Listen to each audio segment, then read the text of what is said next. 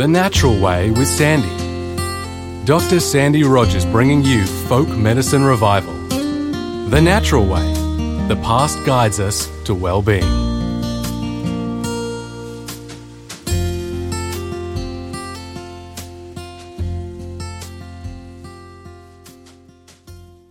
Folks, and welcome to The Natural Way with Sandi. This is our podcast in relation to herbal medicine. We've got several parts to this particular subject because of the interest that has been activated through feedback via the email.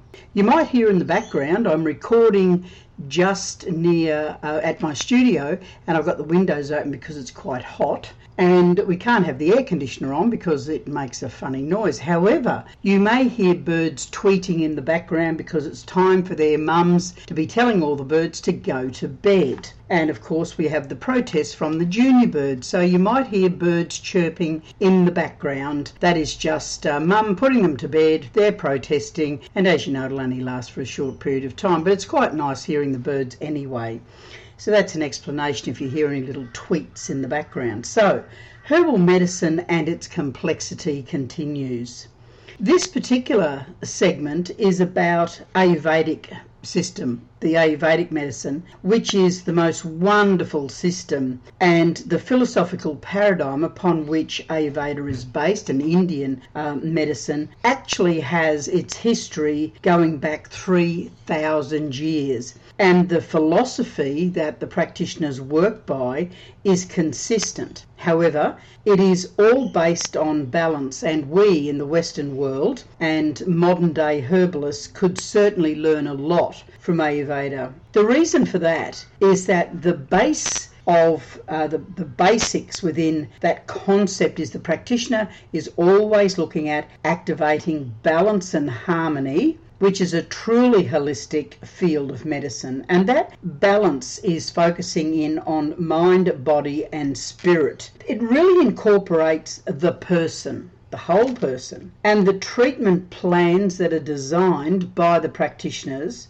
are actually set around the holistic paradigm, and that is always around the entire person. Sure, there's consideration for what the person may be presenting with from a Western interpretation, but from an Ayurvedic presentation, there is an imbalance in the life force of the person and therefore the focus is to be activating the balance within the life force. Now, life force can also be explained in the Western world as constitution, and we need to be looking at the constitution of our clients as in Ayurveda becomes highly specialized by doing that, but we also should be making a consideration for that as Western herbalists. In Ayurvedic medicine, the aspects of looking at cleansing the body of impurities.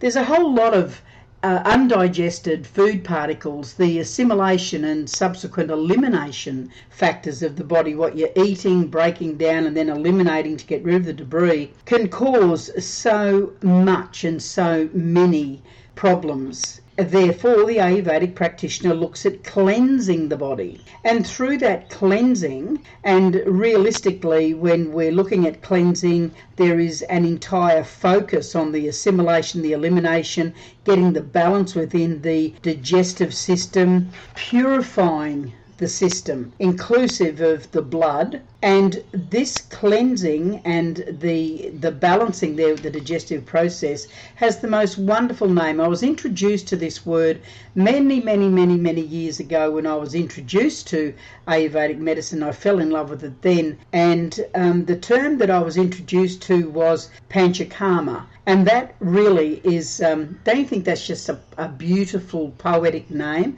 But that is called uh, uh, the, the name for cleansing the body, looking at where do we need to cleanse, what do we need to cleanse from an Ayurvedic practitioner's perspective. Unfortunately, I'm not an Ayurvedic practitioner. I wished I did have my time over again because I would have studied. Um, uh, um, studied Ayurvedic medicine and to complement my medical herbal studies uh, that I uh, had conducted with Dennis Stewart. But I love the purification process, and the process that Ayurveda looks at is the old fashioned naturopath used to do a similar thing. The old fashioned naturopath would never ever have a client leave the practice in the 60s, 70s, and 80s without actually having a massage, and the practitioner may have a masseur working with them, or the naturopath would look at supplying massage to be able to assist the circulation and the detoxification process, in combination with what herbs to select and also that there may be laxatives that are prescribed or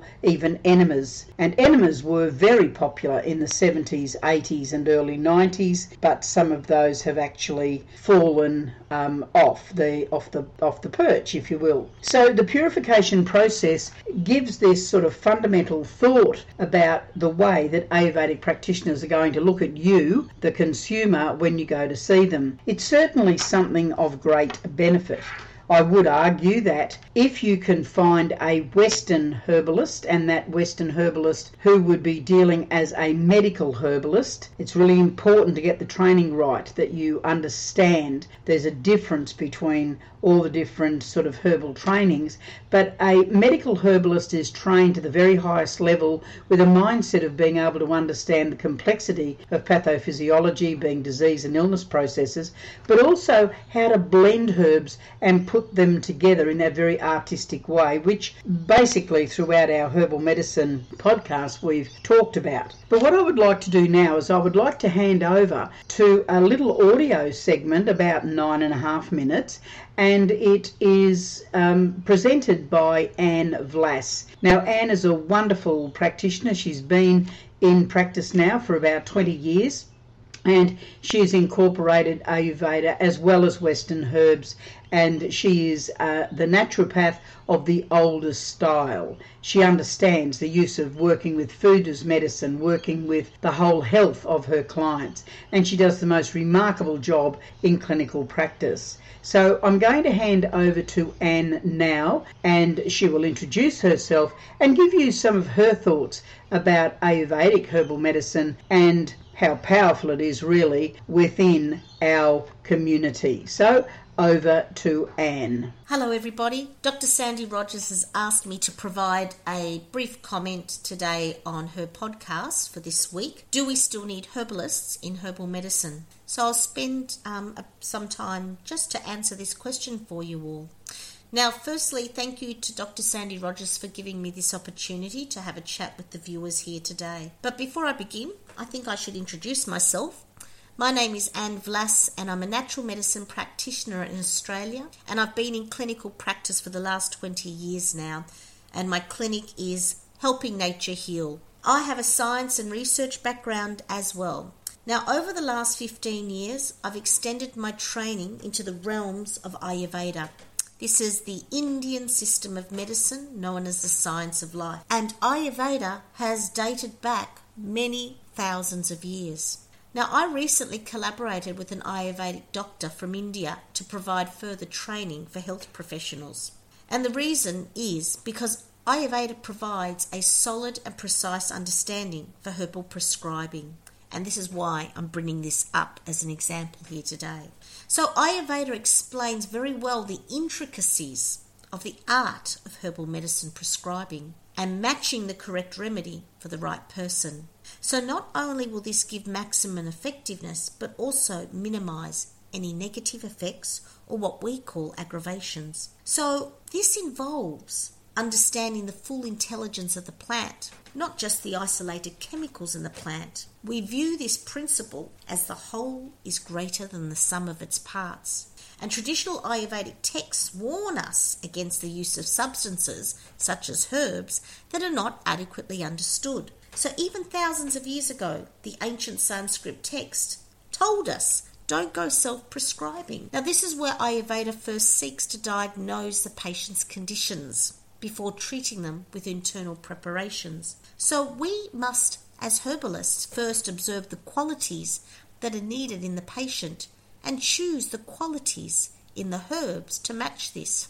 So the ancient texts really taught us how to respect that a herb can be very effective, but it also can be a problem if it's used inappropriately. And the famous quote by the Roman philosopher Lucretius says, What is food to one is to others bitter poison.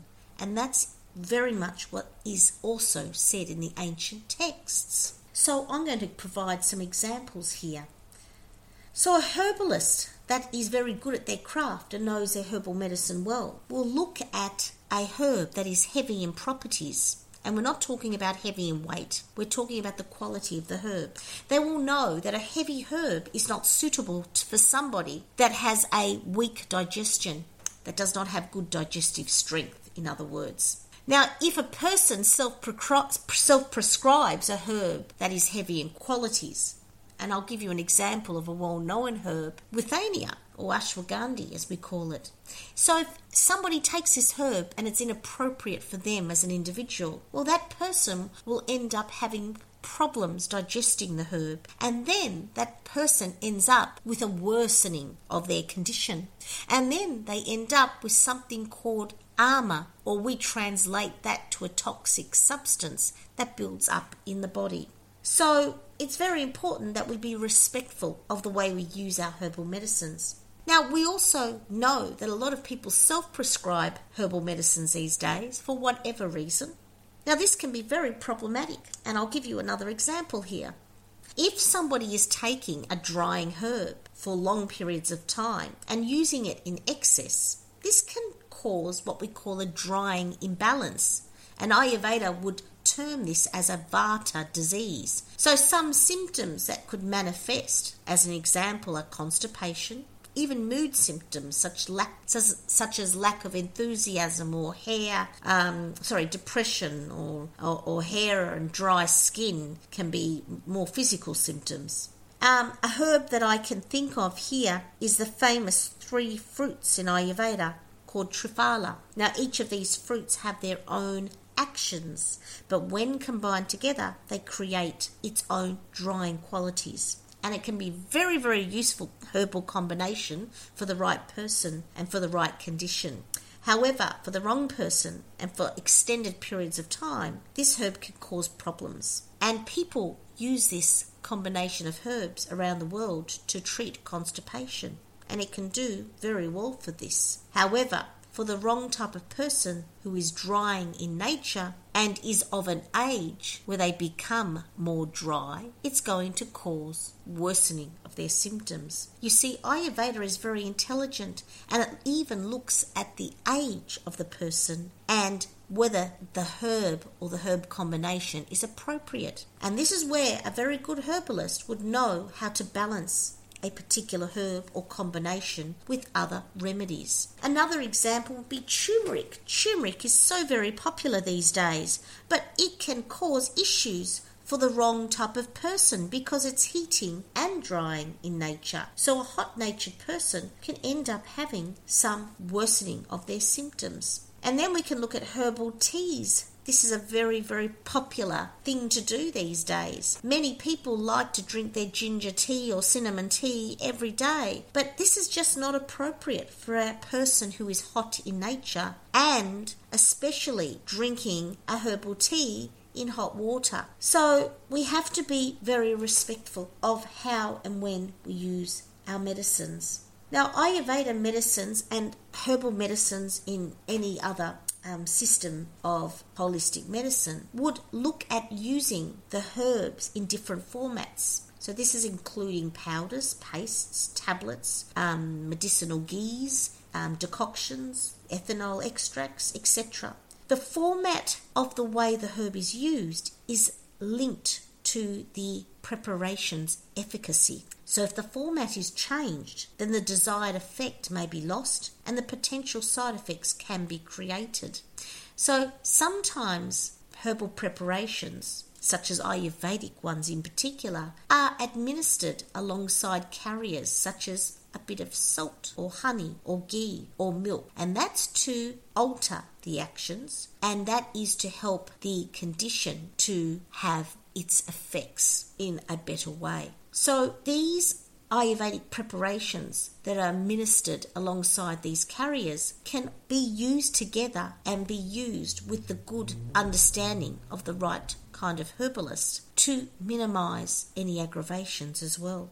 So the timing of the preparation is also needed to be understood here. So as you can see, there's a lot that can be said or needs to be understood in regards to herbal medicine prescribing. So, in summary, I'd like to say that while herbal medicines are becoming increasingly popular, which is a very positive development, care must be taken against its mismanagement, especially given the vast array of concerning products currently on the market and available even over the internet. So it's really worth investing in a good herbalist and taking the time to have a good herbalist match the correct herbal remedy that suits you as an individual at your present time in life. So I hope that's some food for thought for you all and that you do take the time to appreciate and respect the wonders of herbal medicine. Thank you very much. Take care.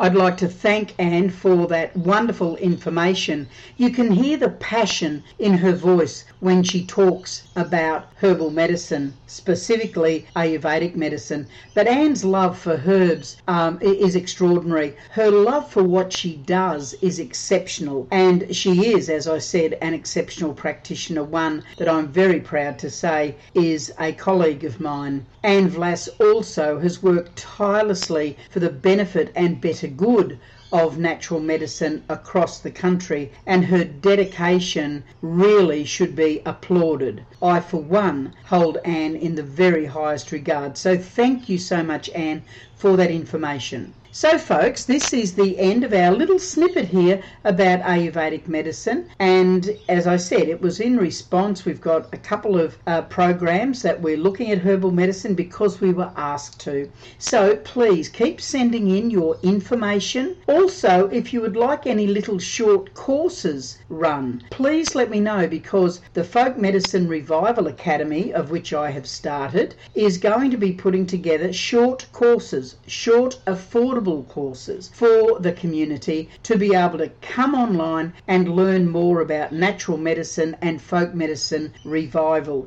How to use food as medicine, how to use herbal medicine, how to use really basic, down to earth things to be able to assist you with your well-being recovery. So send me an email to Sandi, S-A-N-D-I, at Sandi Rogers, dot com dot au. Shoot me off an email, let me know what we can do to be of assistance. Remember, these are free. We're putting them out there because I'm passionate about what I do, folks. And really, we need to get more practitioners out there in the marketplace who are able to utilize the concepts that are associated with the concept of folk medicine revival and really working with our medical practitioners, supporting you, the consumer, in the marketplace. So, folks, you know what I'm going to say next, don't you? Find happiness in every moment. And until next time, please take care and keep in touch. Bye for now.